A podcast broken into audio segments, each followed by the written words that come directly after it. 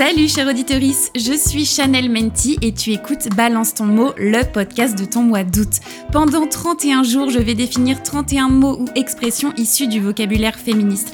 Et au livre sur le bretzel, je fais matcher à chaque fois une reco culturelle. Livres, séries, BD, films, musique, documentaire, de quoi occuper tes longues soirées caniculaires. Installe-toi bien confortablement sur ton transat ou ton strapontin de métro et c'est parti pour 5 minutes de féminisme à la sauce pop culture.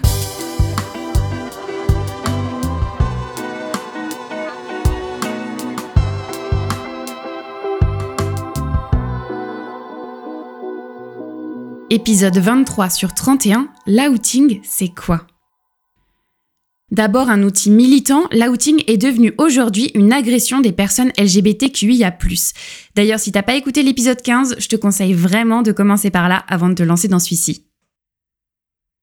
J'ai choisi d'utiliser la définition donnée par l'association SOS Homophobie. Yells explique que l'outing, c'est l'action de dévoiler l'orientation sexuelle ou l'identité de genre d'une personne LGBT sans son accord.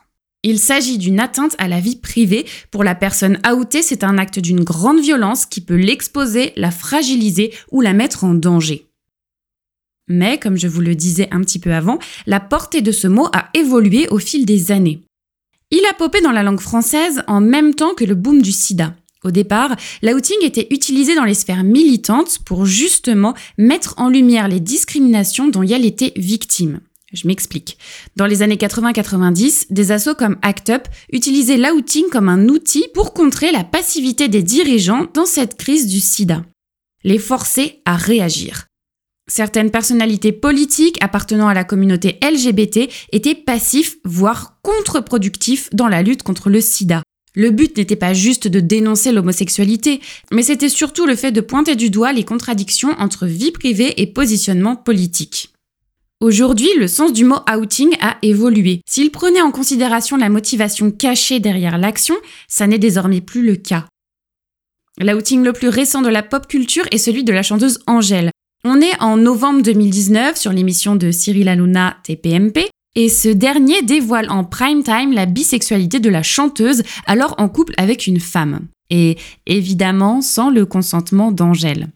L'info avait été relayée dans des dizaines et des dizaines de médias, ce qui a été d'une extrême violence pour la chanteuse et ses proches. Elle en parle d'ailleurs quelques mois plus tard dans son documentaire diffusé sur Netflix et dans une interview pour TF1. Elle y explique avoir vécu cet outing comme, je cite, une douche froide. Pour en savoir plus sur ACT UP et leur combat contre le virus du sida, je vous conseille le film 120 BPM réalisé par Robin Campillo. On suit un groupe de militants et de militantes dans leurs réunions et leurs actions. Une immersion dans les années 1990 où le sida explosait dans l'indifférence générale. Ce film est d'une puissance et d'une émotion extraordinaire, un film politique très engagé, un coup de poing. 120 BPM est un film qu'il faut avoir vu. Le portrait d'une époque, celle d'une communauté victime d'une grande injustice. Si vous avez 2h20 envie d'authenticité et de force, je vous conseille 120 BPM dispose sur Disney ⁇